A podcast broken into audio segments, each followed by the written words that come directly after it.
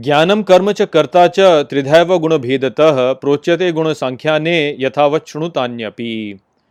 नमस्कार मित्रों। मित्रों, ये जो श्लोक है, भगवद गीता के अठारहवें अध्याय का उन्नीसवां श्लोक है, जिसे हम अच्छे से समझेंगे। तो आइए, सबसे पहले इसके अर्थ को समझते हैं। तो जो श्लोक है, वो कहता है ज्ञानम कर्म च कर्ता च अर्थात ज्ञान, कर्म और कर्ता। त्रिधैव गुण भेदतः अर्थात तीन प्रकार के निश्चित उनमें गुणों के भेद होते हैं। प्रोच्यते गुण सांख्याने अर्थात जो कहे जाते हैं गुणों के विषय में सांख्य द्वारा यथावत शुणु तान्यपि, अर्थात जैसे वे होते हैं, उनको भी सुनो। तो श्री कृष्ण अब अर्जुन से कहते हैं कि वह उनसे ज्ञान, कर्म और कर्ता के गुणों के विषय में सुने, जो सांख्य दर्शन के अनुसार तीन होते हैं। तो श्री कृष्ण अब प्रकृति के सत्व, रज और तम गुणों के आधार पर ज्ञान, क्रिया और कर्ता के प्रकारों का वर्णन करना आरंभ करते हैं तो अगले कई श्लोकों में श्री कृष्ण इन तीन गुणों के आधार पर किस प्रकार का ज्ञान होता है, किस प्रकार की क्रिया होती है और किस प्रकार के कर्ता होते हैं, उस विषय में विस्तार से बताएँगे। तो वहाँ पर हम उन सभी को ठीक प्रकार से समझेंगे। यहाँ पर श्री कृष्ण का केवल इतना ही संदेश था कि ज्ञान, कर्म और कर्ता के गुणों के विषय में अब तुम मुझसे सुनो कि ये तीन प्रकार के होते हैं, जैसे सांख्य दर्शन में कहे गए हैं। और जैसा कि हम जानते हैं कि सांख्य दर्शन में प्रकृति को तीन भागों में ही विभाजित किया गया है, जो कि सत्व, रज और तम है। तो ये जो ये जो कारक हैं यहाँ पर, वो भी इन तीन गुणों के आधार पर ही श्री कृष्ण समझाएँगे। सर्वभूतेषु ये नेकम भावम अव्ययम इक्षते अविभक्तम विभक्तेषु तज्ञानम विद्धि सात्विकम। मित्रों, ये जो श्लोक है भगवत गीता के अठारहवें अध्याय का बीसवां श्लोक है, जिसे हम गहराई से समझेंगे तो आइए सबसे पहले इसके अर्थ को समझते हैं। तो जो श्लोक है, वो कहता है, सर्वभूतेषु ये नेकम अर्थात सभी भूतों में जो एक भावम अव्ययम ईक्षते अर्थात अव्यय भाव को देखता है। अविभक्तम विभक्तेशु अर्थात अविभाजित को विभाजित में तज ज्ञानम विद्धि सात्विकम, अर्थात उस ज्ञान को जानो सात्विक। तो श्री कृष्ण ज्ञान के विषय में सात्विक ज्ञान के वर्णन से आरंभ करते हैं और वे कहते हैं कि सात्विक ज्ञान वो ज्ञान होता है जो कि इस संसार में एकता देखता है, जो सभी जीवों में जो कि हमें विभाजित प्रतीत होते हैं, उनमें वह अविभाजित जो है, उसको देखता है। तो ऐसा जो ज्ञान होता है, वह सात्विक ज्ञान होता है। अब यहाँ पे आप समझिए कि ज्ञान को प्राय लोग सोचते हैं कि ज्ञान ऐसा ही है कि जानना कि बच्चा इस इस बक्से में कितने, कितनी गेंदें हैं, जैसे ये एक ज्ञान है, या भारत का प्रधानमंत्री कौन है, ये एक ज्ञान है, इस प्रकार से ज्ञान है। तो ये जो है, इसको लोग ज्ञान मानते हैं। किंतु ये जो ज्ञान है, ये निचला ज्ञान है। यहाँ पे श्री कृष्ण जिस ज्ञान के विषय में कह रहे हैं, वह उच्चतम ज्ञान है, जो कि हमारे दृष्टिकोण को बताता है कि इस संसार को देखने का हमारा दृष्टिकोण क्या है। वो ज्ञान जो है, वो ज्ञान के विषय में यहाँ पे श्री कृष्ण कह रहे हैं कि जो ऐसा ज्ञान होता है, जो कि संसार को एक देखता है, जो संसार में एकता को देखता है, वह सात्विक ज्ञान होता है। वास्तव में स्थिति ऐसी है कि लोग इस संसार को वस्तुपरक मानते हैं और ये सोचते हैं कि ये जो संसार है, ये दृष्टा से दृष्टा से स्वाधीन है। और क्योंकि वह इस प्रकार से मानते हैं तो इसलिए वह ज्ञान को कॉन्क्रिटाइज करने का प्रयास करते हैं। उसको वह सॉलिड बनाने का प्रयास करते हैं उसको एक निर्धारित करने का उसका प्रयास करते हैं कि ज्ञान पूर्ण पूर्व निर्धारित है कि ऐसे तो ऐसे ही है यही ज्ञान है वास्तव में कि भाई यदि यदि दस बजे कुछ होता है तो दस बजे ही होता है इस प्रकार से कॉन्क्रीटाइज करने का प्रयास होता है। इसका उदाहरण मैं आपको किस प्रकार से बताऊँ जैसे मान लीजिए कि आ, कोई ये बोलता है कि बिजली जो है वह कड़कती है क्योंकि इंद्र जो है वह अस्त्र से वर्षा करते हैं, अस्त्र अस्त्र चलाते हैं। तो बस इसी को मान लिया, इसी को ज्ञान मान लिया। तो ये ही ज्ञान है इसको और इसी को संपूर्ण सत्य मान लेना। तो ये ज्ञान मान लेते हैं लोग, जबकि वास्तव में ये ज्ञान नहीं है। ये केवल एक दृष्टिकोण है। दूसरा दृष्टिकोण वैज्ञानिक दृष्टिकोण भी है कि भाई, जब बादलों में चार्ज उत्पन्न होता है तो उसके बीच में एक विद्युत विद्युत बहाव होता है, जिस कारण से बिजली कड़कती है। तो ये भी एक ज्ञान है। अब कोई बोले कि यही है तो इसको भी ये बोल, आप बोलोगे कि इसको भी मैंने कॉन्क्रीटाइज कर दिया, एक ही कर दिया। तो ये ज्ञान नहीं है, ये केवल दृष्टिकोण है। किंतु इस दृष्टिकोण को किस प्रकार से निर्धारित किया जाएगा, उस ज्ञान के विषय में श्री कृष्ण यहाँ पे कह रहे हैं। तो ये उचला ज्ञान है कि आप संसार को किस दृष्टिकोण से देखते हैं। वास्तव में क्या है कि ये संसार जो है, ये वस्तु परक नहीं, ये व्यक्ति परक है। जिस प्रकार से आप इसको देखते हैं, ये वैसा ही हो जाता है। ये दृष्टा के ऊपर निर्भर करता है। दृष्टा जिस प्रकार से सृष्टि को देखेगा, सृष्टि उसी प्रकार से हो जाएगी। इसीलिए कहते हैं कि दृष्टि बदल दीजिए तो सृष्टि बदल जाती है। तो अपना दृष्टिकोण में यदि आप परिवर्तन कर देंगे तो सृष्टि में भी परिवर्तन हो जाएगा। इस ज्ञान के विषय में यहाँ पे श्री कृष्ण कह रहे हैं कि इसमें जो ज्ञान ऐसा है जो कि इस संपूर्ण सृष्टि में एकता देखता है, वह ज्ञान सात्विक है। यदि हम हमारे संसार को देखने का दृष्टिकोण में परिवर्तन कर दें तो सृष्टि में परिवर्तन हो जाएगा। तो इससे क्या अर्थ हम निकाल सकते हैं? इससे यही अर्थ हम निकाल सकते हैं कि यदि हम अपने दृष्टिकोण को अच्छा कर लें तो हमारे लिए जो संसार होगा वह भी अच्छा हो जाएगा। अर्थात, यदि हम सर्वोच्च दृष्टिकोण से इस संसार को देखते हैं तो हमारे जीवन में शांति आ जाएगी। अब क्योंकि सात्विक जो है, सात्विक गुण जो है, वह अच्छे से जुड़ा हुआ है, वह अच्छे से संबंधित है। तो इसलिए जो ऐसा दृष्टिकोण होगा, जो कि हमारे जीवन में कल्याण लेकर के आएगा, वैसा दृष्टिकोण ही सात्विक दृष्टिकोण होगा। तो अब इसके द्वारा आप समझिए कि देखिए, हमारे संसार में, हमारे जीवन में हमारे लिए जो समस्याएँ उत्पन्न होती हैं, वह इसीलिए उत्पन्न होती हैं क्योंकि हम स्वयं को इस संसार से पृथक मानते हैं और फिर पृथक मान करके हम इस संसार को नियंत्रित करने का प्रयास करते हैं अपने पृथकत्व में। और जब हम ये कर नहीं पाते तो फिर हम कुंठित होकर हम दुखी होते हैं। तो ये ही तो हमारी समस्या का कारण है। तो कल्याण प्राप्त करने का जो उपाय है हमारे लिए, वो यह ही है कि हम स्वयं को इस संसार से पृथक ना माने। यदि हम स्वयं को संसार से पृथक नहीं मानते हैं तो उस स्थिति में हम स्वयं को सब में उपस्थित देखेंगे और सबको स्वयं में उपस्थित देखेंगे। और जब हम इस प्रकार का दृष्टिकोण रखेंगे तो हम जीवन में शांत हो जाएँगे। क्यों? क्योंकि फिर तो सब कुछ हमारे भीतर ही है। तो हम फिर सबको स्वीकार करने में सक्षम हो पाएँगे। तो यदि हम इस संसार में पृथकत्व नहीं देखते हैं, यदि हम संसार में एकता देखते हैं, हम सब में स्वयं को देखते हैं और सबको स्वयं में देखते हैं तो हमारा जीवन कल्याणकारी हो जाएगा। तो इसीलिए ऐसा जो दृष्टिकोण है, वह ही सात्विक दृष्टिकोण है।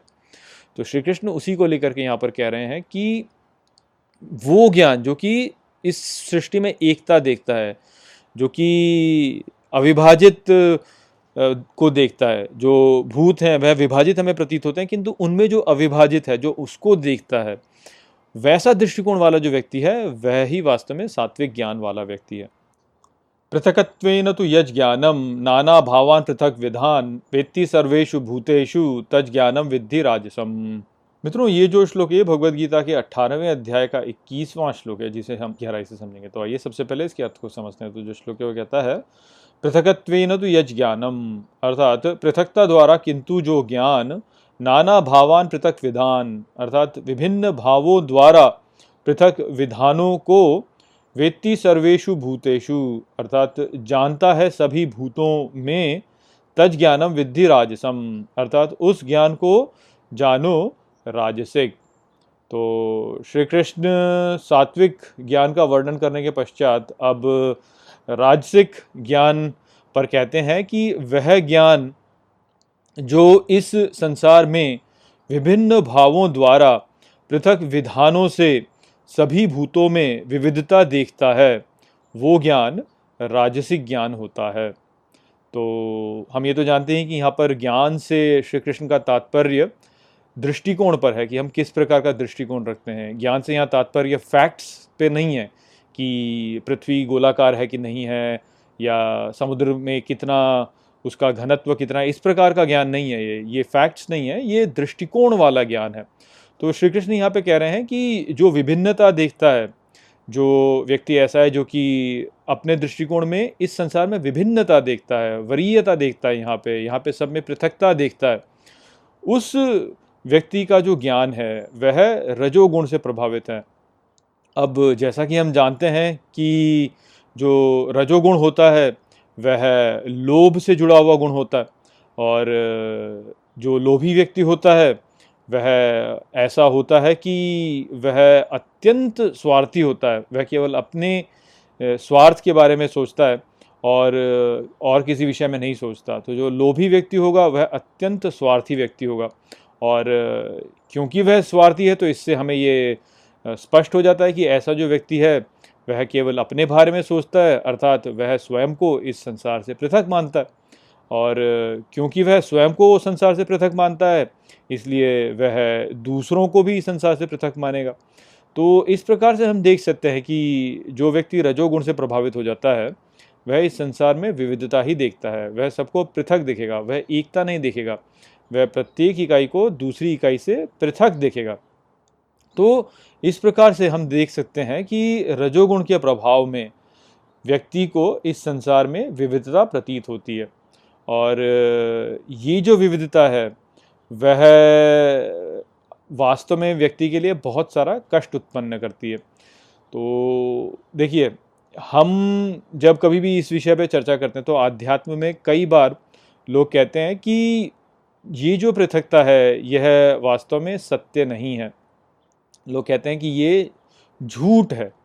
और यहाँ पे झूठ से उनका अर्थ कैसे होता है कि मान लीजिए कि आप बोलें कि पृथ्वी गोलाकार नहीं बल्कि सपाट है तो ये झूठ हो गया।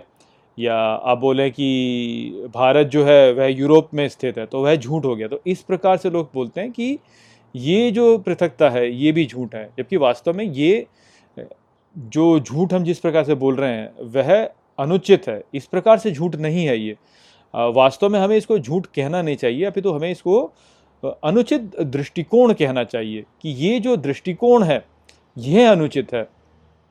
तो आ, हम इसको जो है एक उदाहरण से समझ सकते हैं। तो ज्ञानियों ने जो है इसको जो रत्न बनाने वाला जो होता है उसको उसके आभूषणों के आधार पर इसको समझाएगी जो स्वर्ण आभूषण है, उसके आधार पर इसे समझाया। तो देखिए, आप यदि किसी भी सुनार के भंडार में जाएँगे तो आपको वहाँ पर विभिन्न विभिन्न प्रकार के आभूषण दिखाई देंगे। और ये जो विभिन्न विभिन्न प्रकार के आभूषण होते हैं, उनको कोई अपने शरीर पर अलग अलग स्थानों पर लगा सकता है। हार जो है, वह गले में पहना जा सकता है, जो कंगन है, उसे हाथों में पहना जा सकता है, जो जो कमर की पेटी है, उसको कमर पे पहना जा सकता है। तो इस प्रकार से आप देख सकते हैं कि ये जो स्वर्ण के आभूषण हैं, ये विभिन्न विभिन्न प्रतीत होते हैं। तो जो रजोगुण वाला व्यक्ति होगा, वह इन आभूषणों को पृथक देखेगा कि ये तो पृथक है। किंतु जो सत्वगुण वाला व्यक्ति होगा, वह इन आभूषणों को पृथक न देखकर इन सबको एक ही देखेगा कि ये तो स्वर्ण है। तो जो रजोगुण वाला व्यक्ति है, वह स्वर्ण आभूषणों को देखता है और जो सत्वगुण वाला व्यक्ति है, वह स्वर्ण को देखता है। अब यहाँ पे आप किसके दृष्टिकोण को सच बोलेंगे और किसके दृष्टिकोण को झूठ बोलेंगे? वास्तव में दोनों ही दृष्टिकोण सत्य हैं। आभूषण भी हैं वहाँ पे और स्वर्ण भी है। तो जो झूठ ऐसा बोला जाता है ना कि अरे पृथ्वी सपाट है, इस प्रकार का झूठ है, वो झूठ नहीं है यहाँ पे। ये दृष्टिकोण जो है, उसमें अंतर है। तो एक दृष्टिकोण जो है, वह एकता देखता है और दूसरा जो दृष्टिकोण है, वह पृथकता देखता है। ऐसा नहीं है कि पृथकता वहाँ पर है नहीं, पृथकता वहाँ पर है। किंतु ये जो दृष्टिकोण है पृथकता का, यह अनुचित है। ये दृष्टिकोण जब व्यक्ति रख लेता है कि यहाँ पर पृथकता है तो फिर ऐसा व्यक्ति जो होता है, वह जीवन में बहुत से कष्ट झेलता है, क्योंकि उसका दृष्टिकोण अनुचित हो जाता है। एकता के विपरीत उसका दृष्टिकोण पृथकता में चला जाता है, और जिससे कि वह इस संपूर्ण ब्रह्मांड से एक ना होकर के एक छोटे सा, छोटी सी इकाई बन के रह जाता है, और वो छोटी सी इकाई जो है, वह फिर संपूर्ण सृष्टि पे पे अपना वर्चस्व बनाना चाहती है। तो यही तो सारी समस्या है। इस प्रकार से ही तो व्यक्ति जो है, वह भय में, भय से ग्रस्त हो जाता है। जब वो इस सृष्टि से स्वयं को पृथक दिखता है तो वह भय से ग्रस्त हो जाता है और भय से ग्रस्त होकर के बहुत से कष्ट झेलता है। तो ये अनुचित दृष्टिकोण है। वास्तव में पृथकता भी है, किंतु, वास्तव में वहाँ एकता भी है। दोनों ही है वहाँ पर। किंतु सत्य का जो स्तर पृथकता पर है वह निचला स्तर है और सत्य का जो स्तर एकता पर है, वह ऊँचा स्तर है। जब व्यक्ति सत्य के ऊँचे स्तर पर जाता है तो वह जीवन में कष्ट के ऊपरे चला जाता है, क्योंकि उसको फिर पृथकता नहीं प्रतीत होती, उसको एकता प्रतीत होती है। जबकि जब वह पृथकता देखता है तो पृथकता देख करके व्यक्ति जो होता है, लोभ करता है और अहंकार से जुड़ जाता है और इस कारण से भय और कष्ट झेलता है। तो रजोगुण वाला जो ज्ञान होता है, वह झूठा ज्ञान नहीं है, वह निचला ज्ञान है, वह निम्न स्तर का ज्ञान है, जो कि व्यक्ति को पीड़ा प्रदान करता है, जो कि व्यक्ति को स्वार्थी बना देता है, जो कि व्यक्ति को ज्ञानियों के स्तर से नीचे गिरा करके एक सामान्य स्तर पर ले आता है। यत्तु कृत्स्नवद एक अस्मिन कार्ये सक्तम अहेतुकम अतत्वार्थवद अल्पम च तामसम उदाहृतम मित्रों, ये जो श्लोक है, ये भगवत गीता के अट्ठारहवें अध्याय का बाईसवां श्लोक है, जिसे हम गहराई से समझेंगे। तो आइए सबसे पहले इसके अर्थ को समझते हैं। तो जो श्लोक है, वो कहता है, यत्तु कृष्णवद एक अर्थात, जो किंतु एक संपूर्णता में कार्य सक्तम अहेतुकम, अर्थात, जुड़ता है बिना कारण के कार्य में अतत्वार्थ व दल्पम च, अर्थात, जो असत्य और अल्प हैं तत्तामसम उदाहृतम अर्थात वह तामसी कहा गया है। तो अंत में श्री कृष्ण ज्ञान के विषय में जो तमोगुण से प्रभावित ज्ञान होता है, उसका वर्णन करते हैं और कहते हैं कि ऐसा ज्ञान वो होता है जहाँ कोई बिना किसी कारण के असत्य और अल्पता में विश्वास करता है। तो ज्ञान यहाँ पे जैसे हम जानते हैं कि दृष्टिकोण है। दृष्टिकोण के संदर्भ में यहाँ पर ज्ञान के विषय में श्री कृष्ण कह रहे हैं। तो श्री कृष्ण का जो वक्तव्य यहाँ पर है, वह यही है कि जो तमोगुण वाला ज्ञान होता है, वह किसी किसी कारणवद उसमें विश्वास नहीं किया जाता। वो बस ऐसे ही अकारण ही लोग जो है, उस दृष्टिकोण में विश्वास कर लेते हैं और फिर उसी के अनुसार अपने जीवन को जीने लगते हैं। तो तमोगुण जो है, वह हम जानते हैं कि अज्ञान से जुड़ा हुआ है। इसलिए जो व्यक्ति अज्ञानता के प्रभाव में है, वह सत्य को देख नहीं पाता और क्योंकि वह सत्य को देख नहीं पाता, इस कारण से वह कुछ ऐसे में विश्वास कर लेता है जो कि असत्य है और अल्प है। तो उदाहरण के लिए जैसे संसार में कुछ ऐसे लोग आपको मिल जाएँगे जो कि यह मानते हैं कि जो पृथ्वी है, वह सपाट है, गोलाकार नहीं है, वह वृत्ताकार नहीं है, बल्कि सपाट है।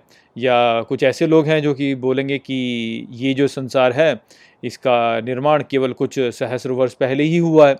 तो अब इस प्रकार की जो मान्यताएँ हैं, वह असत्य हैं क्योंकि जो वैज्ञानिक हैं, उन्होंने जो साक्ष्य हमारे समक्ष प्रस्तुत किए हैं, उन साक्ष्यों के आधार पर हम जानते हैं कि पृथ्वी जो है, वह तो वृत्ताकार है, या इस सृष्टि का जो निर्माण है, यह तो कई अरब वर्ष पहले हो चुका है। तो ये जो वैज्ञानिकों द्वारा एकत्र किए गए प्रत्यक्ष अनुभवजन्य साक्ष्य हैं, उनकी अवहेलना करते हुए ऐसे जो लोग होते हैं, वह इन तथ्यों में विश्वास करते हैं। केवल इसलिए क्यों? क्योंकि बस करते हैं वो, क्योंकि उनका जो विश्वास है वह उसी में है। तो कोई कारण नहीं है कि वह इस प्रकार के तथ्य में विश्वास करें किंतु तब भी वह इस प्रकार के तथ्यों में विश्वास करते हैं। तो यह ही वास्तव में तमोगुण का लक्षण होता है। और इसके और भी स्तर हम देख सकते हैं, और भी उदाहरण हमें देख सकते हैं, जैसे कि आपने बहुत से लोगों को देखा होगा, जो कि किसी घटना में विश्वास केवल इसलिए करते हैं क्योंकि उनका जो प्रिय समाचार पत्र है, उसने कहा कि ये जो घटना है, वह सत्य है।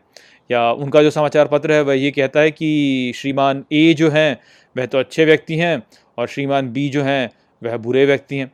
तो अब बिना श्रीमान ए और बिना श्रीमान बी को जाने, ऐसे व्यक्ति जो होते हैं, वह केवल अपने समाचार पत्र के आधार पर श्रीमान ए को अच्छा मानेंगे और श्रीमान बी से घृणा करेंगे। तो इस प्रकार से हम देख सकते हैं कि बिना किसी कारण के अकारण ही जो है, ऐसे लोग जो हैं, वह किसी असत्य घटना को भी सत्य मान लेते हैं, या किसी अच्छे व्यक्ति को बुरा मान लेते हैं और बुरे व्यक्ति को अच्छा भी मान लेते हैं। तो ये भी तमोगुण का ही एक लक्षण है। या आपने ऐसा भी देखा होगा कुछ ऐसे लोग होते हैं जो कि दूसरों पर एक लेबल छाप लगा देते हैं कि भाई ये ऐस, ये व्यक्ति तो ऐसा ही होता है। जैसे मान लीजिए कि वो बोलें कि जो बंगाली होते हैं, उनको तो मछली खाना ही अच्छा लगता है। या जो पंजाबी होते हैं, उन्हें भंगड़ा करना अच्छा लगता है, या जो तमिल होते हैं, उन्हें स्वर्ण इकट्ठा करना अच्छा लगता है। तो ये एक लेबल उन्होंने लगा दिया और अब इस लेबल लेबल के आधार पर ही जो है, वह दूसरों का मूल्यांकन करते हैं। तो ये भी फिर तमोगुण का ही प्रभाव है कि बिना किसी कारण के, अकारण ही आप कुछ तथ्यों में विश्वास कर लें। अभी हो सकता है कि कोई ऐसा बंगाली हो जो कि मछली ना पसंद करता हो, या कोई ऐसा तमिल होता हो जो कि स्वर्ण ना इकट्ठा करता हो, किंतु क्योंकि आपने लेबल लगा दिया तो बस आप हर हर बंगाली जो है, वह मछली खाने वाला ही हो गया, या हर पंजाबी जो भंगड़ा करने वाला ही हो गया। तो ये भी फिर तमोगुण का ही लक्षण है। या आप ऐसा भी देखेंगे कि बहुत से ऐसे लोग हैं जो कि रूढ़ियों में ही फंसे हुए हैं। वह केवल पुराने ढर्रे पे ही चलते हैं और नवीन परिस्थितियों के अनुकूल स्वयं को ढाल ही नहीं पा रहे हैं। तो क्योंकि उनके जो पूर्वज थे, वह एक प्रकार से किसी अनुष्ठान को करते थे तो अब वो लोग भी उस अनुष्ठान को उसी प्रकार से करते हैं। भले ही वह अनुष्ठान जो है, अब कितना भी अव्यवहारिक क्यों ना हो गया हो, क्योंकि परिस्थितियों में परिवर्तन हो गया। तो ऐसे जो लोग हैं, वह भी वास्तव में तमोगुण के प्रभाव में ही है, और उनका जो ज्ञान है, वह भी तमोगुण से ही कि भाई, केवल अनुष्ठान करने हैं, क्योंकि पूर्वज किया करते थे तो कोई कारण नहीं है। आज के समय भले ही वह अव्यवहारिक हो गए हों वर्तमान स्थिति में उन अनुष्ठान को करना अव्यवहारिक हो, किंतु तब भी वह उसी अनुष्ठान को वैसे ही किए जा रहे हैं। तो वह जो विश्वास उनका है, उसके पीछे भी कोई आधार नहीं है। वह भी बिना आधार के ही जो है, ऐसे ही कारण वह किए जा रहे हैं। तो हमें यहाँ पे जो समझना है, वो यही है कि इस प्रकार के जो व्यक्ति होते हैं, वह धीम बुद्धि वाले होते हैं और इसलिए इस संसार की जो जटिलताएँ हैं, उनको समझ नहीं पाते और सत्य की खोज करने के विपरीत वह आलस में जो है केवल रूढ़ियों में ही फंसे रहते हैं या कोई ऐसा शॉर्टकट वह ढूंढ रहे होते हैं जिसके आधार पर जो है वह अपनी मान्यताओं को निर्मित कर सकें। और फिर उन मान्यताओं को या उन धारणाओं और उन विश्वासों को जो है वह संसार पे थोपते हैं कि संसार को ऐसा होना चाहिए। अब स्वयं के पास तो ज्ञान है नहीं, सत्य ज्ञान है नहीं, किंतु केवल शॉर्टकट से कोई तो किसी ज्ञान में उन्होंने विश्वास कर लिया और अब संसार जो है, वह उस ज्ञान के अनुसार चलना चाहिए। इस प्रकार से वे लोग सोचते हैं। तो ऐसे जो व्यक्ति होते हैं, वह वास्तविकता के संपर्क से कट जाते हैं और छोटी छोटी बातों में फंस जाते हैं कि भाई तिलक ऐसे लगाना चाहिए या स्त्रियों को ऐसे व्यवहार करना चाहिए, परिवार ऐसे चलना चाहिए, राष्ट्र ऐसे चलना चाहिए। पता कुछ होता नहीं है, किंतु तब भी जो है संसार को ऐसे चलना चाहिए, लोगों को ऐसे व्यवहार करना चाहिए। इस प्रकार की बातों में फंस जाते हैं। तो इस प्रकार के झूठे ज्ञान से जब वह जुड़ते हैं, जोड़ते हैं स्वयं को तो उस जुड़ाव से वह नीचे ही नीचे गिरते चले जाते हैं, नीचे ही नीचे गिरते चले जाते हैं और संसार में बहुत से कष्टों को झेलते हैं। तो हमको इस सबसे बचना चाहिए। वास्तव में जो तमोगुण से प्रभावित ज्ञान है, ये अत्यंत प्रबल है और इस संसार में बहुत बड़े स्तर पर फैला हुआ है। किंतु इसका हमें बोध नहीं होता है। तो हमें बहुत ही सतर्क रहना चाहिए इससे और यह समझने का प्रयास करना चाहिए सभी समयों पर कि सत्य कहाँ है। और सत्य की खोज में हमें बिल्कुल बिल्कुल भी उसमें हमको जो कहते हैं ना कि स्वार्थता नहीं दिखाना चाहिए। हमें ये नहीं दिखाना चाहिए कि बायस जिसे कहते हैं ना, बायस कि क्योंकि स्वयं के थ्रू द्वारा हमारा एक बायस हो जाता है, हम पक्षपाती हो जाते हैं वास्तव में, उस पक्षपात से ऊपर उठ करके। और वह अपक्षपात इसलिए होता है क्योंकि हम स्वयं से, अपने अहंकार से तादाद में करते हैं। तो जो भी चीज़ हमसे जुड़ी हुई होती है, वह अच्छी हो जाती है और जो भी चीज़ हमसे जुड़ी हुई नहीं होती है, वह बुरी हो जाती है। तो इस प्रकार से जो है, हमारे भीतर एक पक्षपात उत्पन्न हो जाता है, जिस कारण से हम सत्य को देख नहीं पाते। किंतु उस पक्षपात से ऊपर उठ करके सत्य को ठीक प्रकार से समझने का हमें सदा प्रयास करना चाहिए।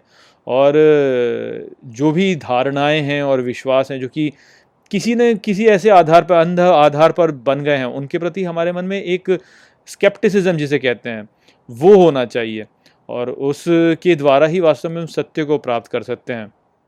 और यदि हम उस उस दिशा में प्रगति करेंगे तो धीरे धीरे धीरे धीरे इस तमोगुण का जो ज्ञान है, इससे ऊपर उठ कर करके हम सत्व गुण वाला जो ज्ञान है, उसकी ओर प्रगति कर पाएँगे। तो ये बहुत ही कठिन कार्य है, किंतु धीरे धीरे धीरे धीरे व्यक्ति इसमें प्रगति कर सकता है।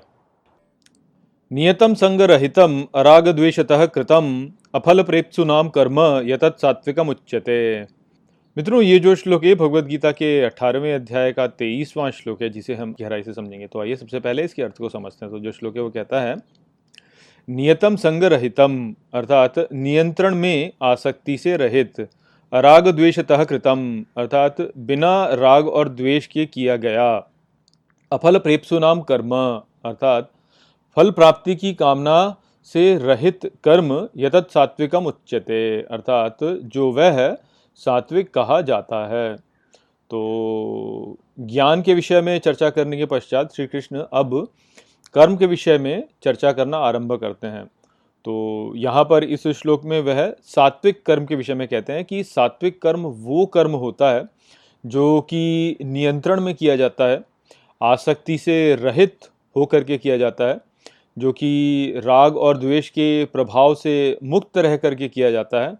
और जो फल की प्राप्ति की जो कामना होती है, उसको न रखते हुए किया जाता है।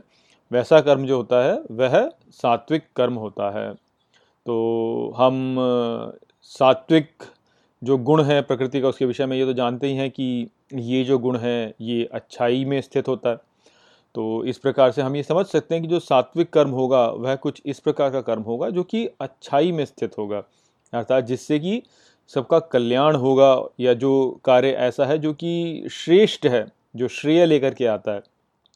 तो कोई भी ऐसा कर्म जो कि श्रेय लेकर के आता है, वह सात्विक कर्म है।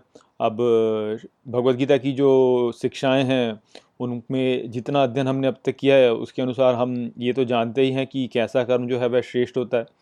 तो जैसे कि हमने समझा है कि कर्म के श्रेष्ठ होने के लिए कुछ ऐसे कारक होते हैं जो कि उसमें होने चाहिए, तभी कर्म श्रेष्ठ होता है। जैसे कि पहला कारक जो होता है कर्म के श्रेष्ठ होने में, वो यह होता है कि जो कर्म हो वो ऐसा हो जो कि किसी दूसरे को हानि ना पहुँचाए। अब हानि ना पहुँचाने से यहाँ अर्थ ये नहीं है कि आप बल का प्रयोग नहीं करेंगे कर्म करने में, किंतु कोई भी कर्म ऐसा जिसका कि जो जो लक्ष्य है उसका, वह किसी को हानि ना पहुंचाना है, उसमें बल का प्रयोग करना भी हो सकता है। कई बार किसी को बचाने के लिए उस पर बल का प्रयोग भी करना पड़ता है तो ऐसा नहीं है कि बल का नहीं प्रयोग बिल्कुल नहीं करना, किंतु किसी को भी हानि ना पहुँचाए, जो जो जिसका कि, जो परम लक्ष्य उसका है, वो ये है कि सबका कल्याण हो और किसी की भी हानि ना हो। तो ऐसा जो कार्य होता है, वह श्रेष्ठ कार्य माना जाता है। दूसरा जो कारक है किसी कार्य को श्रेष्ठ बताने में, वो ये होता है कि वहाँ पर जब कोई व्यक्ति कर्म करता है तो उसके भीतर ये भाव नहीं होना चाहिए कि मैं कर्म कर रहा हूँ। क्योंकि यदि उसके भीतर ये भाव होगा कि मैं कर्म कर रहा हूँ तो फिर उस स्थिति में उस कर्म का कुछ एक फल ऐसा होगा जो कि व्यक्ति को भोगना ही पड़ेगा और उसमें स्वार्थ अंतर्निहित हो ही जाएगा। तो कर्म जो है, उसको यदि श्रेष्ठ होना है तो उसको स्वार्थी नहीं होना होगा और इस कारण से कोई भी कर्म जो श्रेष्ठ होगा, उसको करने के पीछे जो भावना होगी करता कि, वह सदा ये होनी चाहिए कि यह कर्म मेन मैं नहीं कर रहा हूँ, बल्कि ईश्वर मुझसे करवा रहे हैं। तो इसलिए ऐसा जो कर्म होगा, वो संग के रहित होगा। जो तीसरा कारक है, वो यही है कि जो कर्म आप कर रहे हैं, उसको आप राग और द्वेष से मुक्त होकर के करें। अर्थात आपके भीतर आवेग नहीं उठना चाहिए। किसी आवेग से प्रेरित होकर के आपको वो कर्म नहीं करना चाहिए। यदि आप आवेग से प्रेरित होकर कर्म करेंगे तो या तो लोभ के द्वारा करेंगे कि लोभ उठ गया किसी के किसी वस्तु के प्रति और फिर आप जो है उसमें आसक्त हो रहे हैं और फिर उसको कर दे रहे हैं। या आप में द्वेष उठ गया उसके प्रति कि आप किसी से भय कर रहे हैं या घृणा कर रहे हैं और भय और घृणा में जब कार्य कर रहे हैं तो वह कार्य जो होगा, वह भी फिर श्रेष्ठ कार्य नहीं होगा। तो जो कार्य इस प्रकार से आवेगों से मुक्त होकर के किया जाता है, राग और द्वेष से मुक्त होकर के किया जाता है, वह कार्य ही श्रेष्ठ कार्य होता है। तो इसीलिए हमें जो कार्य श्रेष्ठ है उसको समझना चाहिए कि ऐसा कार्य है जो कि राग और द्वेष से मुक्त होकर के किया गया है। फिर एक और कारक जो होता है, वह ये होता है कि जो कार्य किया जाए, वह किसी निहित स्वार्थ से प्रेरित होकर के ना किया जाए। अर्थात कोई भी, किसी भी इकाई के लिए उस कार्य को न किया जाए कि इससे किसी इकाई को लाभ होगा। इस प्रकार से नहीं सोचना चाहिए। कर्म को केवल करना चाहिए क्योंकि कर्म करना है, वो एक कर्तव्य है, करना है तो इसलिए कर दिया उसको। इस प्रकार से जब कर्म को किया जाता है, उसकी फल की कामना से नहीं किया जाता, बल्कि उसको केवल कर्तव्य के रूप में, कर्तव्य मान करके किया जाता है कि मेरा जीवन में ये स्थान है और इस स्थान में मुझे ये कार्य करना है। तो ईश्वर ने ये कार्य मुझे सौंपा है तो मुझे इसकी पूर्ति करनी है। तो इस प्रकार की भावना से जब कार्य किया जाता है, बिना किसी स्वार्थी भाव से, और यहाँ पे ध्यान रखिए कि स्वार्थी भाव केवल अपना व्यक्तिगत स्वार्थ नहीं होता, बल्कि अपने राष्ट्र का स्वार्थ भी हो सकता है, अपने पंथ का स्वार्थ भी हो सकता है, अपनी अपनी जाति का या अपने कुल का स्वार्थ भी हो सकता है। तो इस प्रकार के किसी भी स्वार्थ के लिए जब कार्य किया जाता है तो वह कार्य फिर श्रेष्ठ नहीं होता। तो यहाँ पे हमने जो चार कारक समझे, उससे हम यही समझ पाते हैं कि जो कार्य हो, वह ऐसा हो कि दूसरे को हानि न पहुँचाए, अर्थात नियंत्रण में किया जाए उस कार्य को, वह कार्य ऐसा हो जो कि कर्तापन के भाव से ना किया जाए, अर्थात वह संघ से रहित हो।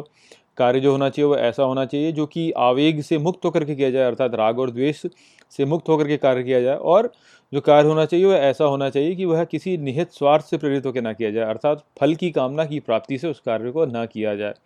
तो इन्हीं विषयों के बारे में यहाँ पे श्री कृष्ण ने भी बोला कि जो सात्विक कर्म होता है, वह वह नियंत्रण में किया गया कार्य होता है, आसक्ति से रहित होकर किया गया कार्य होता है, बिना राग द्वेष के किया गया कार्य होता है और फल प्राप्ति की कामना से मुक्त होकर के किया गया कार्य होता है। तो यदि हम इन सभी कारकों को ध्यान में रख करके अपने कर्मों को करें तो हमारे जो कर्म होंगे, वह सात्विक ही होंगे।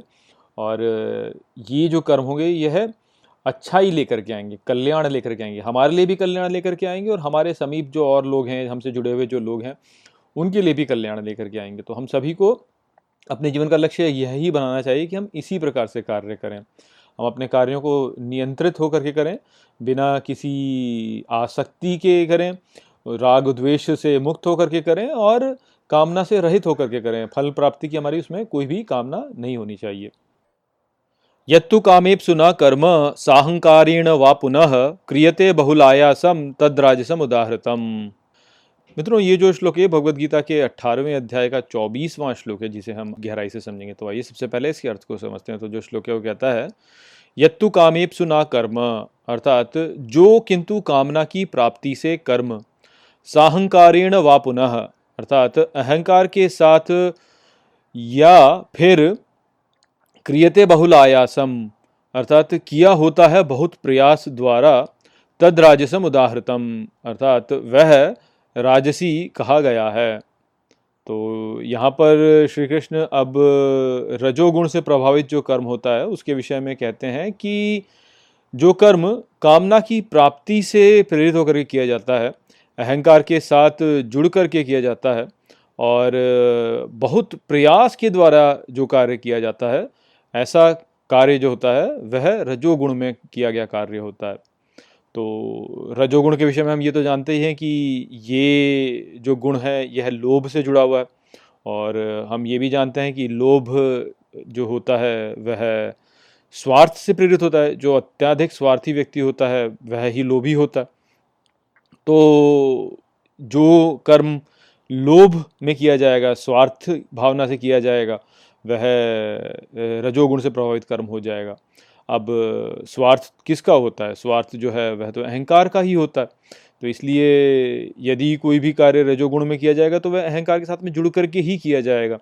क्योंकि स्वार्थ तो केवल अहंकार का ही है। यदि अहंकार ना हो तो फिर तो एकता ही प्रतीत होती और एकता प्रतीत होगी तो फिर तो संसार एक ही है। तो फिर उस स्थिति में व्यक्ति जो है, वह लोभी हो ही नहीं सकता। लोभी व्यक्ति केवल तभी होगा जब वह अहंकार के साथ में जुड़ेगा। तो अहंकार के साथ में जुड़ा हो गया जो कार्य होता है? वह कार्य रजोगुण से प्रभावित कार्य होता ही होता है। आ, साथ ही हमें ये भी समझना चाहिए कि देखिए जब हम अपने अहंकार के साथ में जुड़ जाते हैं और अपने अहंकार के लिए कर्म कर रहे होते हैं तो उस स्थिति में फिर हम दिव्यता के लिए कर्म नहीं कर रहे होते हैं। हमने अपनी इच्छा शक्ति को दिव्यता के आगे समर्पित नहीं किया होता है। तो जब हम अपने कार्यों को अहंकार के साथ में जोड़ करके करते हैं तो उस स्थिति में हम दिव्यता की जो इच्छा है, उसके साथ जुड़ करके कार्य नहीं कर रहे होते हैं। अकस्मात रूप से भले ही ऐसा हो सकता है कि आपके अहंकार की जो इच्छा है, वह ही दिव्यता की इच्छा हो, और उस स्थिति में कई बार ऐसा हो जाता है कि व्यक्ति जो है, वह सफल हो जाए। किंतु अधिकांश स्थितियों में होता यही है कि जब व्यक्ति अहंकार के साथ में जुड़ करके कार्य करता है तो एक तो अल्पज्ञानी है तो इसलिए उतना अच्छे से उसे ज्ञान नहीं है। और क्योंकि वह जो अपने कार्य को कर रहा है, वह दिव्यता के साथ में जुड़ करके नहीं कर रहा है तो उसकी इच्छा शक्ति और दिव्यता की इच्छा शक्ति में पृथकता हो सकती है। और उस स्थिति में होगा ये कि व्यक्ति जब अपने कर्म को करेगा तो उसको दिव्यता से कोई सहायता प्राप्त नहीं होगी।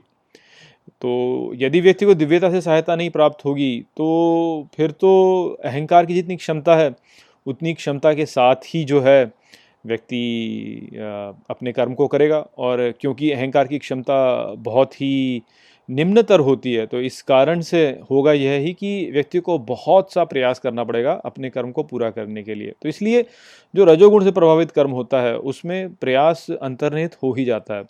व्यक्ति को बहुत प्रयास करना पड़ता है, तभी व्यक्ति जो है, वह अपने कर्म को पूरा कर पाता है। अन्यथा नहीं कर पाता, क्योंकि दिव्यता से कोई सहायता वह प्राप्त ही नहीं कर पाता। और क्योंकि अपने अहंकार के लिए कर रहा है और निहत स्वार्थ से कर रहा है तो निश्चित ही किसी न किसी कामना की प्राप्ति से ही अपने कार्य को करेगा। अन्यथा क्यों करेगा? कोई ना कोई कामना तो होनी ही पड़ेगी। अन्यथा तो व्यक्ति में प्रेरणा ही नहीं आएगी। प्रेरणा आती ही इस कारण से ताकि कामना हो। तो इसलिए किसी स्वार्थी कामना से प्रेरित कर्म जो होता है, जो कि अहंकार के साथ में जुड़ करके किया जाता कर्म है और जिसमें बहुत प्रयास लगता है, ऐसा कर्म रजोगुण से प्रभावित कर्म होता है। और इससे हम यही समझते हैं कि जो श्रेष्ठ कर्म होते हैं, वह श्रेष्ठ कर्म ऐसे ही होते हैं जहाँ पर कि व्यक्ति को ऐसा अनुभव ही नहीं होता है कि उसे बहुत प्रयास करना पड़ रहा है। अर्थात जीवन में यदि व्यक्ति शांत हो जाए और इधर उधर हाथ पैर न मारे केवल, जितना उसको करना है, जो करना है, केवल उतने को ही करे बहुत अत्याधिक प्रयास ना करें। तो इस प्रकार की भावना से जब व्यक्ति जुड़ेगा तो सात्विक की ओर प्रगति करेगा। वहीं पर यदि व्यक्ति बहुत प्रयास कर रहा है बार बार कि मैं ये करके दिखा दूँ, मैं वो करके दिखा दूँ और मैं कर दूँ, ये कर दूँ और वो कर दूँ और अपनी कामना को सामने लेकर के आ गया तो पहली बात तो कामना की कोई सीमा नहीं है। कामना तो बढ़ती ही जाती है, बढ़ती ही जाती है, बढ़ती ही जाती है और अहंकार तो सीमित ही है। तो उस व्यक्ति का जो है कर्म बढ़ ही जाता है।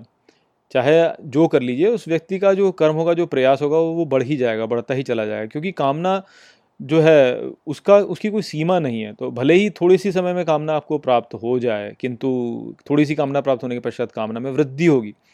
और इस प्रकार से वृद्धि हो हो के व्यक्ति की कामना इतनी बढ़ जाएगी कि उसको फिर प्रयास करना ही पड़ेगा। तो ये बहुत ही गहरा एक लक्षण है कि यदि आप कुछ ऐसा कार्य करें जिसमें कि आपको बहुत प्रयास लग रहा है, अत्याधिक प्रयास लग रहा है और आपकी कोई बहुत ही गहन कामना है जो कि आप प्राप्त करना चाहते हैं तो ये समझ जाइए कि वह रजोगुण से प्रभावित ही कार्य है। वहीं पर यदि आप इतने अधिक आपको प्रयास नहीं करना पड़ रहा है ना ही आपकी कोई कामना है उसको करने में, केवल आप कर्तव्य के रूप में कर रहे हो और आपसे हो भी जाता है आराम से वो कार्य तो उस स्थिति में वह जो कार्य होगा वह सात्विक कार्य होगा। अनुबंधम क्षय हिंसा अनपेक्षय च पौरुषम मोहाद आरभ्यते कर्म यतत्तामसम उच्यते मित्रों, ये जो श्लोक है भगवद गीता के अट्ठारहवें अध्याय का पच्चीसवां श्लोक है, जिसे हम अच्छे से समझेंगे। तो ये सबसे पहले इसके अर्थ को समझते हैं। तो जो श्लोक है, वो कहता है अनुबंधम क्षय हिंसाम, अर्थात परिणाम में क्षय हिंसा, अनपेक्षय च पौरुषम, अर्थात और बिना क्षमता को ध्यान में रखकर मोहाद आरभ्यते कर्म, अर्थात मोह से आरंभ किया हुआ कर्म यथत तामसम उच्यते, अर्थात जो वह तामसी कहा जाता है। तो श्री कृष्ण यहाँ इस श्लोक में अब तमोगुण से प्रभावित जो कर्म होता है, उसके विषय में कहते हैं कि ऐसा जो कर्म होता है, वह परिणाम को सोचे बिना किया जाता है। इस कारण से उसके परिणाम में क्षय और हिंसा होते हैं। और ऐसा जो कर्म होता है, वो बिना स्वयं की क्षमता को ध्यान में रख के किया जाता है, मोह के द्वारा उसे आरंभ कर दिया जाता है। तो हम ये तो जानते ही हैं कि तमोगुण जो है, वह अज्ञानता से जुड़ा हुआ गुण है और क्योंकि वह अज्ञानता से जुड़ा हुआ गुण है, इसी कारण से हम ये कह सकते हैं कि जो तमोगुण से प्रभावित कर्म होगा, वह अज्ञानता में किया हुआ कर्म होगा। तो जब कोई व्यक्ति जो है, अपने कर्म को परिणाम की चिंता किए बिना आरंभ कर लेता है और ये कभी सोचता ही नहीं कि जो ये कर्म है, इस कर्म को करने में कितना प्रयास लगेगा कितनी क्षमता की आवश्यकता इसमें। बस उसके मन में कोई तो ख्याल उठता है और वह सोचता है कि बस मैं इस कर्म को कर लूँ और इस प्रकार से जब कोई कर्म करता है, बिना ये सोचे कि इसका परिणाम क्या होगा, बिना ये सोचे कि क्या मैं इस कर्म को करने में सक्षम हूँ भी कि नहीं हूँ जब ऐसे कोई व्यक्ति अपने कर्म को आरंभ करता है तो वह तमोगुण के प्रभाव में अपने कर्म को आरंभ कर रहा होता है। और हम इसके बहुत से उदाहरण देख सकते हैं, जैसे आप देखिए कि कई बार आपको कुछ ऐसे लोग मिल जाएँगे जो कि आपको बोलेंगे कि, अरे हाँ मैं तो आपका ये काम कर दूँगा, भले ही आपको ऐसा लग रहा हो कि, अरे ये कर पाएगा नहीं कर पाएगा, पर वो बोलते ऐसे हैं कि, भाई, मैं तो काम कर दूँगा आपका। तो अब ऐसे जो व्यक्ति होते हैं, वह अपनी क्षमता को ध्यान में नहीं रख रहे हैं। और बस क्योंकि एक दिखाना है कि देखो मैं कर सकता हूँ तो इसलिए बोल देते हैं कि मैं कर दूँगा। तो एक मुँह के से प्रभावित होकर के जो है बस कर्म करने में लग जाते हैं। और फिर जब वह प्रयास करते हैं और जब वह विफल हो जाता है प्रयास तो तब बस फिर उससे जो है दूसरों को कष्ट या हानि ही उससे उत्पन्न होती है। या आप देखिए, जैसे कि आपने देखा होगा, बहुत से ऐसे लोग होते हैं जो कि कोई व्यवसाय आरंभ करते हैं और वह जब व्यवसाय आरंभ करते हैं तो वे देखते हैं कि, अरे, कोई तो व्यक्ति को देखते हैं, बोलते हैं, अरे, ये तो बड़े ही, बड़ी ही सरलता से, बड़ी ही सहजता के साथ में जो है धन अर्जित कर रहा है और ये जो काम कर रहा है तो मैं भी कर सकता हूँ। ऐसे सोच करके जो है, कई बार लोग कोई नया व्यवसाय आरंभ करते हैं। किंतु जब वह अपने व्यवसाय को चलाना आरंभ करते हैं, जब उसमें लगते हैं वह तो उन्हें पता चलता है कि अरे, ये इतना सरल नहीं है जितना सरल बाहर से दिखता था। ना ही जो धन का इसमें अर्जन है, वह इतना सुलभ है जितना कि दिखता था। तो उन्होंने क्या किया? उन्होंने परिणाम को ध्यान में न रखते हुए, न ही स्वयं की क्षमता को ध्यान में रखते हुए, न ये समझते हुए कि इस कर्म में वास्तव में क्या, कितना इसमें श्रम लगेगा, क्या इसके कारक हैं जिसके द्वारा यह श्रेष्ठ हो सकता है, ये सिद्ध हो सकता है। ये सब ध्यान में किए बिना उसने जो है वह व्यवसाय आरंभ कर लिया। और इस व्यवसाय में जब वह विफल होता है तो उसके पश्चात आप देखिए कि कितना क्षय होता है उसने, जो भी अपना धन अपने कार्य में निवेश किया, वह सभी जो है, वह नष्ट हो जाता है।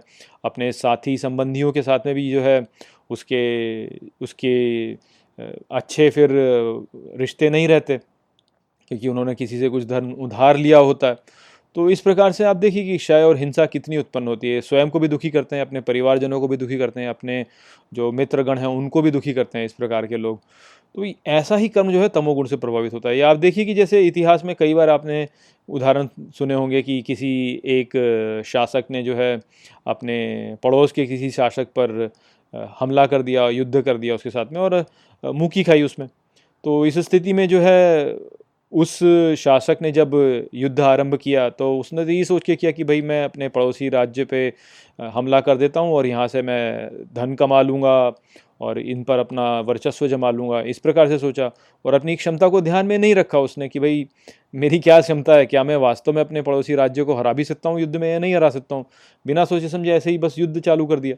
और फिर उसका परिणाम क्या हुआ? उसका परिणाम यही हुआ कि उसके भी सैनिक मारे गए, पड़ोसी राज्य के जो सेना के सैनिक थे वो भी मारे गए और बहुत सारी हिंसा हो गई और क्षय हो गया। और ऐसी स्थिति में कई बार ऐसा ही हुआ कि जिस राजा ने आक्रमण किया, वह ही राजा जो था, उसी उसी को हानि हो गई और उसका ही राज्य नष्ट हो गया। तो ऐसे जो कार्य होते हैं, जो कि परिणाम के बारे में सोच करके नहीं किए जाते कि भाई जो मैं कर रहा हूँ, उसका परिणाम क्या होगा, ये बिना सोचे। और ये भी बिना सोचे कि भाई क्या मेरी क्षमता भी है इस कार्य को करने की? क्या मैं कर सकता हूँ उसको या नहीं कर सकता हूँ? तो बिना कुछ प्लानिंग किए, जैसे कहते हैं ना, बिना कुछ तैयारी किए, बिना कुछ प्लानिंग किए, ऐसे ही बस कार्य को कर लिया। क्यों? क्योंकि मन में एक विचार आया कि नहीं, करते हैं, चलो, और बस कर लिया उस कार्य को। और उसके चक्कर में जो है, अपनी हानि करा ली, अपने आसपास के लोगों की हानि करा ली, अपनी नाते, जो उसके, जो भी संबंधी जन उनकी भी हानि करा ली और अपने शत्रु की भी हानि करा ली, सबकी हानि करा ली। इस प्रकार का जो कार्य होता है वह तमोगुण से प्रभावित कार्य होता है। मुक्त संगो अनहमवादी धृत्य उत्साह समन्वित सिद्ध्य सिद्धियो निर्विकार कर्ता सात्विक उच्यते।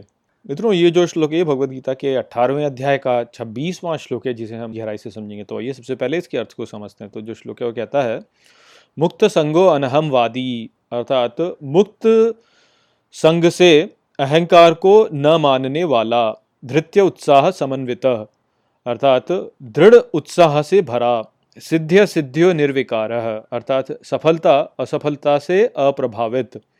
कर्ता सात्विक उच्यते, अर्थात कर्ता को सात्विक कहते हैं। तो श्री कृष्ण यहाँ पर अब कर्ता के विषय में चर्चा आरंभ करते हैं और वह सबसे पहले सात्विक कर्ता के विषय में यहाँ पे अर्जुन को बताते हैं और वो कहते हैं कि जो सात्विक करता होता है, वह संग से मुक्त होता है। अर्थात वह ये नहीं सोचता कि मैं करता हूँ, बल्कि वह ये सोचता है कि मैं ईश्वर के हाथ में एक उपकरण हूँ, अर्थात मैं निमित्त हूँ। वह अहंकार को मानने वाला नहीं होता है, वह स्वयं के अहंकार को नहीं मानता है। वह दृढ़ उत्साह से भरा होता है और वह सफलता और असफलता दोनों से ही अप्रभावित रहता है। तो सात्विक गुण के विषय में हम ये तो जानते हैं कि ये जो गुण है, ये अच्छाई से जुड़ा हुआ गुण है। तो जो सात्विक करता होगा, वह ऐसा ही करता होगा जो कि अच्छाई में स्थित होगा, अर्थात उसके जो कर्म होंगे, वह कल्याणकारी होंगे। वह सभी के लिए कल्याण लेकर के आएँगे। अब कल्याणकारी कर्म जो होता है, वह मूल रूप से ऐसा होगा जो कि लोगों में प्रसन्नता उल्लास, इस प्रकार की जो भावना है, उसमें वृद्धि करेगा। इसको आप समझिए अच्छे से। मूलतः लोग क्या सोचते हैं कि अच्छा कर्म वह है कि हम लोगों को कुछ नए नए उपकरण प्रदान करें, नए खाने के, की विधियाँ प्रदान करें या कुछ ऐसा प्रदान करें जिससे कि वो मज़े ले सकें। इस प्रकार से भी लोग सोचते हैं। किंतु वो यहाँ पे बात नहीं है। बात यहाँ पे है कि लोगों के जीवन में उत्साह और उल्लास को जो वृद्धि करेगा, उस प्रकार का जो कर्म होगा, वह सात्विक कर्म होगा और सात्विक कर्ता जो होगा वो उसी प्रकार से कार्य करेगा। अब देखिए, हमारे जीवन की जो सभी समस्याएँ हैं, वह उत्पन्न इसीलिए होती हैं क्योंकि हम अपने अहंकार से जुड़ जाते हैं। जब हम अपने अहंकार से जुड़ते हैं तो हम फिर दिव्यता से पृथक हो जाते हैं। दिव्यता की सहायता हमें प्राप्त नहीं होती और हम जीवन में संघर्ष करने लगते हैं। तो इसलिए सबसे पहला जो मार्ग अपनाना होता है, यदि कोई जीवन में जीवन में हमें कल्याण की वृद्धि चाहिए तो वह यह ही है कि हम अपने अहंकार को नकार दें, हम अहंकार के परे चले जाएँ। ये अहंकार ही हमारी सभी समस्याओं का स्रोत है। तो जब व्यक्ति अहंकार को ही नकार देगा तो फिर उस स्थिति में वह ये नहीं सोचेगा कि मेरी बुद्धि क्या कहती है मेरे को करने को। देखिए, जब हम अहंकार से जुड़ते हैं तो हम स्वार्थी हो जाते हैं, अपने अहंकार के लिए कुछ करना चाहते हैं। और अहंकार से कुछ करना चाहते हैं तो फिर राग द्वेष उत्पन्न होता है, जो अहंकार को अच्छा लगता है, उसकी ओर बढ़ता है व्यक्ति, जो उसे अच्छा नहीं लगता, उससे दूर भागता है तो राग द्वेष उत्पन्न होता है।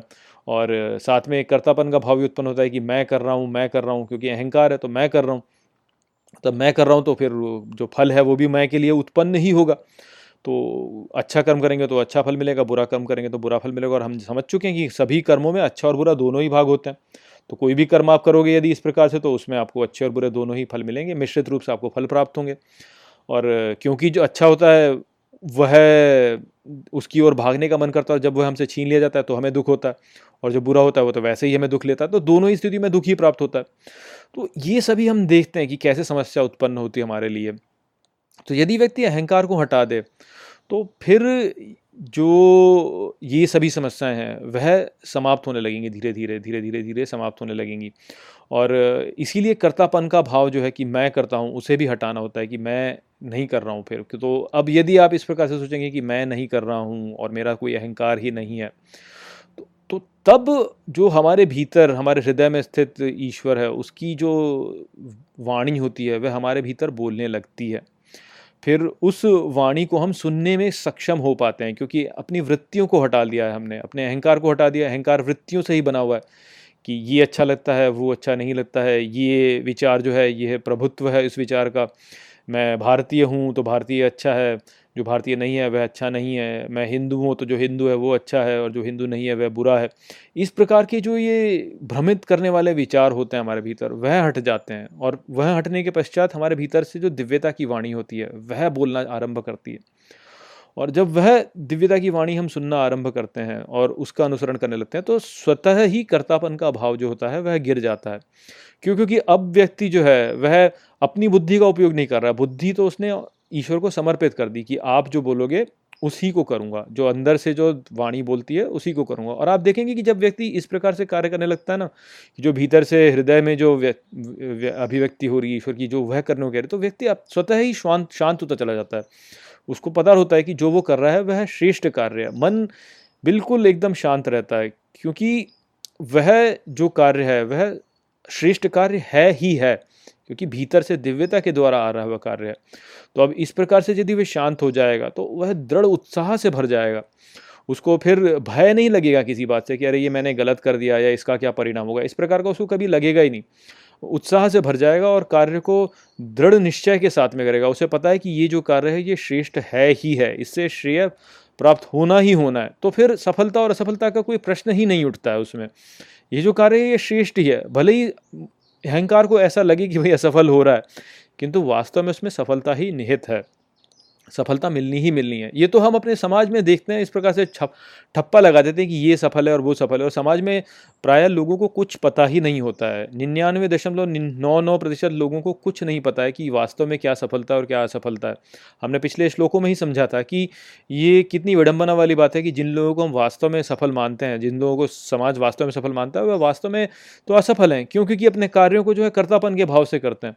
और यदि कर्तापन के भाव से कार्य करोगे तो फिर तो जो जीवन में श्रेष्ठ है, पाने के लिए है, जो पाने के लिए हम आए हैं, वह हम पा ही नहीं सके। बस धन और समृद्धि और ये सब इकट्ठा कर लिया और ये सब तो छूट जाना है, मृत्यु पश्चात वैसे ही छूट जाएगा। तो जो व्यक्ति अपने भीतर दिव्यता की जो ध्वनि है, उसको सुनता है, वह दृढ़ उत्साह से भर जाता है और उसके लिए सफलता, असफलता का कोई प्रश्न ही नहीं है। जो कार्य वह कर रहा है, अपने भीतर की, ईश्वर की ध्वनि को सुन करके वह कार्य तो सफल है ही है, वो तो श्रेष्ठ होना ही है। तो इसलिए यदि उसे कुछ लगता है कि अरे मैं असफल हो गया, लोगों को लगता है कि असफल हो गया तो भी उसे कोई प्रभाव नहीं पड़ता है, क्योंकि उसे पता है कि ये सफलता सफलता कुछ है ही नहीं। मैं तो दिव्यता की बात कर रहा हूँ, जो दिव्यता से मेरे, जो मेरे को कहने को करती है, वही मैं कर रहा हूँ, मैं स्वयं तो कुछ कर ही रहा हूँ, मैं तो करने वाला हूँ ही नहीं। मैं तो केवल ईश्वर के हाथ में एक निमित्त हूँ निमित्त हूँ, ईश्वर का निमित्त हूँ, बस मैं ईश्वर जो है मुझसे जो करा रहा है, वो मैं कर रहा हूँ।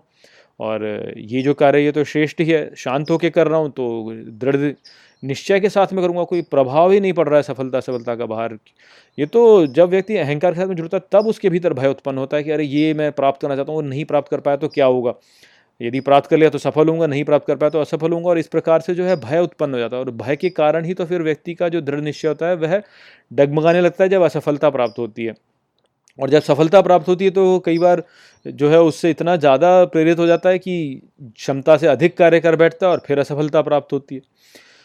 तो इन सब झमेलों से बचा हुआ जो व्यक्ति होता है, वह ही वास्तव में सात्विक करता होता है, जो कि स्वयं को करता मानता ही नहीं। वह तो ये मानता है कि मैं तो ईश्वर का निमित्त हूँ, जो कि अपने अहंकार को मानता ही नहीं कि मेरा अहंकार है। अहंकार कुछ है ही नहीं। मैं तो दिव्यता ही हूँ वास्तव में। वह जो स्रोत है सबका, वह ही हूँ मैं। ब्रह्म स्वरूप हूँ। वह वही मानता है। और इस कारण से उसके भीतर से दिव्यता बोलने लगती है और फिर जब वो कार्य करता है, वह शांत होकर के करता है। इस कारण से दृढ़ उत्साह से करता है। उत्साह से भरा हुआ होता है तब वो उस कार्य को करने में। और उसको सफलता असफलता का कोई प्रश्न ही नहीं उठता उसके लिए, क्योंकि वह तो कुछ है ही नहीं। क्या सफलता और क्या असफलता? जब आप ईश्वर के लिए कार्य करें तो सफलता ही है सब कुछ। तो इसे सफलता, असफलता से अप्रभावित रह करके वह कार्य करता है। तो ऐसा ही जो करता होता है, वह ही सात्विक करता होता है। रागी कर्म फल प्रेप्सुर लुब्धो हिंसात्मको अशुचि हर्ष शोकान्वित करता राजस परिकीर्ति मित्रों, ये जो श्लोक है भगवत गीता के अट्ठारहवें अध्याय का सत्ताईसवां श्लोक है, जिसे हम गहराई से समझेंगे। तो आइए सबसे पहले इसके अर्थ को समझते हैं। तो जो श्लोक है, वो कहता है, रागी कर्म फल प्रेप्सुर। अर्थात कर्म फल की प्राप्ति में आसक्त। लुब्धो हिंसात्मको अशुचि, अर्थात लोभी हिंसात्मक अस्वच्छ। हर्ष शोकान्वित करता, अर्थात हर्ष और शोक से प्रभावित करता, राजस परिकीर्तित, अर्थात राजसी कहा जाता है। तो सात्विक कर्ता को समझाने के पश्चात अब श्री कृष्ण राजसी कर्ता के विषय में कहते हैं कि जो राजसी कर्ता होता है, वह कर्म फल की प्राप्ति में आसक्त होता है, वह लोभी होता है, हिंसात्मक होता है, अस्वच्छ होता है और वह हर्ष और शोक से प्रभावित होता है। तो यदि हम किसी भी व्यक्ति में इस प्रकार के गुणों को देखते हैं, जब भी वह किसी कार्य को करता है तो हम ये समझ सकते हैं कि ऐसा जो व्यक्ति है, वह रजोगुण के प्रभाव में कार्य करता है। तो रजोगुण के विषय में हम ये तो जानते ही हैं कि ये जो गुण होता है, ये लोभ से प्रेरित गुण होता है, और लोभ व्यक्ति में तभी उत्पन्न होता है, जब व्यक्ति स्वयं को इस संसार से पृथक मानता है। तो जब व्यक्ति स्वयं को संसार से पृथक मानेगा तो उसमें अहंकार उत्पन्न होगा। तो अहंकार से प्रेरित होकर जब कोई व्यक्ति कार्य करेगा तो ऐसा जो करता होगा, वह रजोगुण से प्रभावित करता होगा। अब अहंकार जो है, वह सीमित है। उसको कुछ प्राप्त होता है, या तो अच्छा प्राप्त हो सकता है, या बुरा प्राप्त हो सकता है। अब यदि उसे अच्छा प्राप्त होगा तो अहंकार को हर्ष अनुभव होगा। यदि उसे कुछ बुरा प्राप्त होगा तो उसे शोक अनुभव होगा। तो हर्ष की प्राप्ति के प्रति अहंकार जो होगा, उसमें आसक्ति होगी, अर्थात राग होगा। और शोक की प्राप्ति के प्रति द्वेष होगा अहंकार में तो हर्ष और शोक से प्रभावित होकर के जब कोई व्यक्ति इस संसार को अनुभव करता है तो उसमें राग और द्वेष उत्पन्न होगा। तो अहंकार के साथ में जुड़ने से व्यक्ति में राग और द्वेष उत्पन्न होता ही होता है। और अहंकार से जुड़ करके व्यक्ति जो होता है, वह हर्ष और शोक से प्रभावित होने लगता है। अब यदि आप हर्ष और सुख से प्रभावित होने लगते हैं तो निश्चित ही फिर आप फलों के प्रति आसक्त होने लगेंगे। आप में फल की प्राप्ति के प्रति एक आसक्ति हो जाएगी कि आप जो हैं, वह अच्छे फल की प्राप्ति की कामना करेंगे और बुरे बुरे फलों से दूर जाने की कामना करेंगे। तो फलों की प्राप्ति से आसक्ति जो है, वह उत्पन्न होती ही होती है, जब व्यक्ति अहंकार से जुड़ता है। और अब यदि आप में इस प्रकार की भावना उत्पन्न हो गई है कि फल की प्राप्ति की कामना है तो लोभ तो उत्पन्न होना निश्चित ही है कि लोभ होगा कि भाई मुझे ये मिल जाए, ये मिल जाए, ये मिल जाए और ये ना मिले, ये ना मिले, ये ना मिले। ऐसा लोभ जो होगा वो उत्पन्न होगा ही होगा ऐसे व्यक्ति में। और जब लोभ उत्पन्न हो गया तो जो लोभ है, उससे हिंसा का उत्पन्न होना स्वाभाविक है। क्योंकि व्यक्ति तब क्या सोचेगा? वह यही सोचेगा कि बस मैं मैं बच जाऊँ, बाकी दूसरों को जो होना है सो हो, मुझे कोई अंतर नहीं पड़ता। और जब स्थिति बहुत ही बुरी हो जाती है, जब व्यक्ति ऐसी स्थिति में फंस जाए कि बहुत ही बुरी स्थिति हो गई है तो व्यक्ति दूसरों को हानि भी कर देगा बचने के लिए या कुछ प्राप्त करने के लिए। तो हिंसात्मक हो ही जाएगा व्यक्ति। और ऐसे जो मन होगा ऐसे व्यक्ति का, वह अस्वच्छ हो जाएगा। लोभ में चला जाएगा, कुछ पाने में चला जाएगा क्रोध आने लगेगा, व्यक्ति को बिना बात के क्रोध आ जाएगा या व्यक्ति में दम्भ उत्पन्न हो जाएगा। कुछ पा लिया तो ऐसा लगने लगेगा कि भाई मैं तो दूसरों से श्रेष्ठ हूँ, मैं सबसे अच्छा हूँ, बाकी सब तो बेकार हैं। और बुद्धि जो होती है ऐसे व्यक्ति की, ऐसे व्यक्ति की बुद्धि जो होगी वह वह उस, ऐसी हो जाएगी कि उसमें बहुत से विकार उत्पन्न हो जाएँगे। संसार को ठीक प्रकार से समझ नहीं पाएगा। क्यों? क्योंकि आसक्त हो रहा है। क्योंकि आसक्त हो रहा है, इस कारण से मन में जो है बहुत से आवेग उत्पन्न होने लगते हैं। और जब आवेग उत्पन्न होने लगते हैं तो स्थिति ठीक प्रकार से दिखाई नहीं देती। भय उत्पन्न हो जाता है और भय से जो है व्यक्ति ऐसा प्रभावित हो जाता है कि स्थिति को ठीक प्रकार से समझ नहीं पाता है। कि स्थिति वास्तविकता में क्या है? अपना एक दृष्टिकोण उत्पन्न हो जाता है व्यक्ति का कि मेरे दृष्टिकोण में ऐसा है, मुझे ये चाहिए, यदि मुझे नहीं मिलता है तो सामने वाला बुरा है। भले ही सामने वाला कुछ ठीक प्रकार से कर रहा हो, लेकिन क्योंकि मुझे जो चाहिए, मुझे मिल नहीं रहा है, इसलिए सामने वाला बुरा है। इस प्रकार से उत्पन्न हो जाएगा, इस प्रकार से दृष्टिकोण उत्पन्न हो जाएँगे। जो मैं हूँ, जो मुझसे जुड़ा हुआ है, वह तो अच्छा है, जो मुझसे जुड़ा हुआ नहीं है, वह बुरा है। ऐसा भाव उत्पन्न हो जाएगा। तो अब ऐसा भाव उत्पन्न हो जाएगा तो व्यक्ति दृष्टिकोण से देखेगा, एक दृष्टिकोण से देखेगा तो बायस उत्पन्न हो जाएगा व्यक्ति में। व्यक्ति जो है, वह यही सोचेगा कि मेरे हिसाब से जो काम चलता है, वह तो अच्छा कार्य है, जो दूसरे के हिसाब से काम चलता है, वह बुरा कार्य है। और दम उत्पन्न हो जाएगा फिर तो अस्वच्छ मन उत्पन्न हो, बन जाता है ऐसे व्यक्ति का। तो इसलिए जो रजोगुण से प्रभावित व्यक्ति होता है, वह कर्म फल की प्राप्ति में से आसक्त रहेगा। वह कर्मफल की प्राप्ति से आसक्त क्यों हो जाता है? क्योंकि वह हर्ष और शोक से प्रभावित हो जाता है। हर्ष और शोक जो है उसमें एक, उसके मन में एक प्रकार से देखा जाए तो एक कुछ उत्पन्न करते हैं। जैसे होता है ना कि आप जल को छुएँ तो उसमें एक लहर उत्पन्न होती है। तो ऐसी हर्ष और शोक जो होते हैं, वह ऐसे व्यक्ति में ऐसे आवेग उत्पन्न कर देते हैं। जब आवेग उत्पन्न होता है तो कर्मफल की इससे आसक्ति हो जाती है, कर्मफल की प्राप्ति से। फिर ऐसे व्यक्ति जो होता है, लोभी हो जाता है, लोभी होगा तो हिंसात्मक भी हो जाएगा और हिंसात्मक भी होगा तो मन जो है वह भी अस्वच्छ रहेगा ऐसे का। इसीलिए श्री कृष्ण यहाँ पे कह रहे हैं कि रजोगुण से प्रभावित व्यक्ति जो होता है वो हर्ष और सुख से प्रभावित हो जाता है। वह इस कारण से कर्म, फल की प्राप्ति से आसक्त हो जाता है और ऐसे व्यक्ति जो होते हैं, वह लोभी होते हैं, हिंसात्मक होते हैं और अस्वच्छ होते हैं। तो ऐसे जो करता होते हैं, वह रजोगुण से प्रभावित करता होते हैं। तो यही संदेश यहाँ पे श्री कृष्ण का था। आशा करता हूँ कि मैंने इसको आपको अच्छे से समझा दिया होगा। नमस्ते।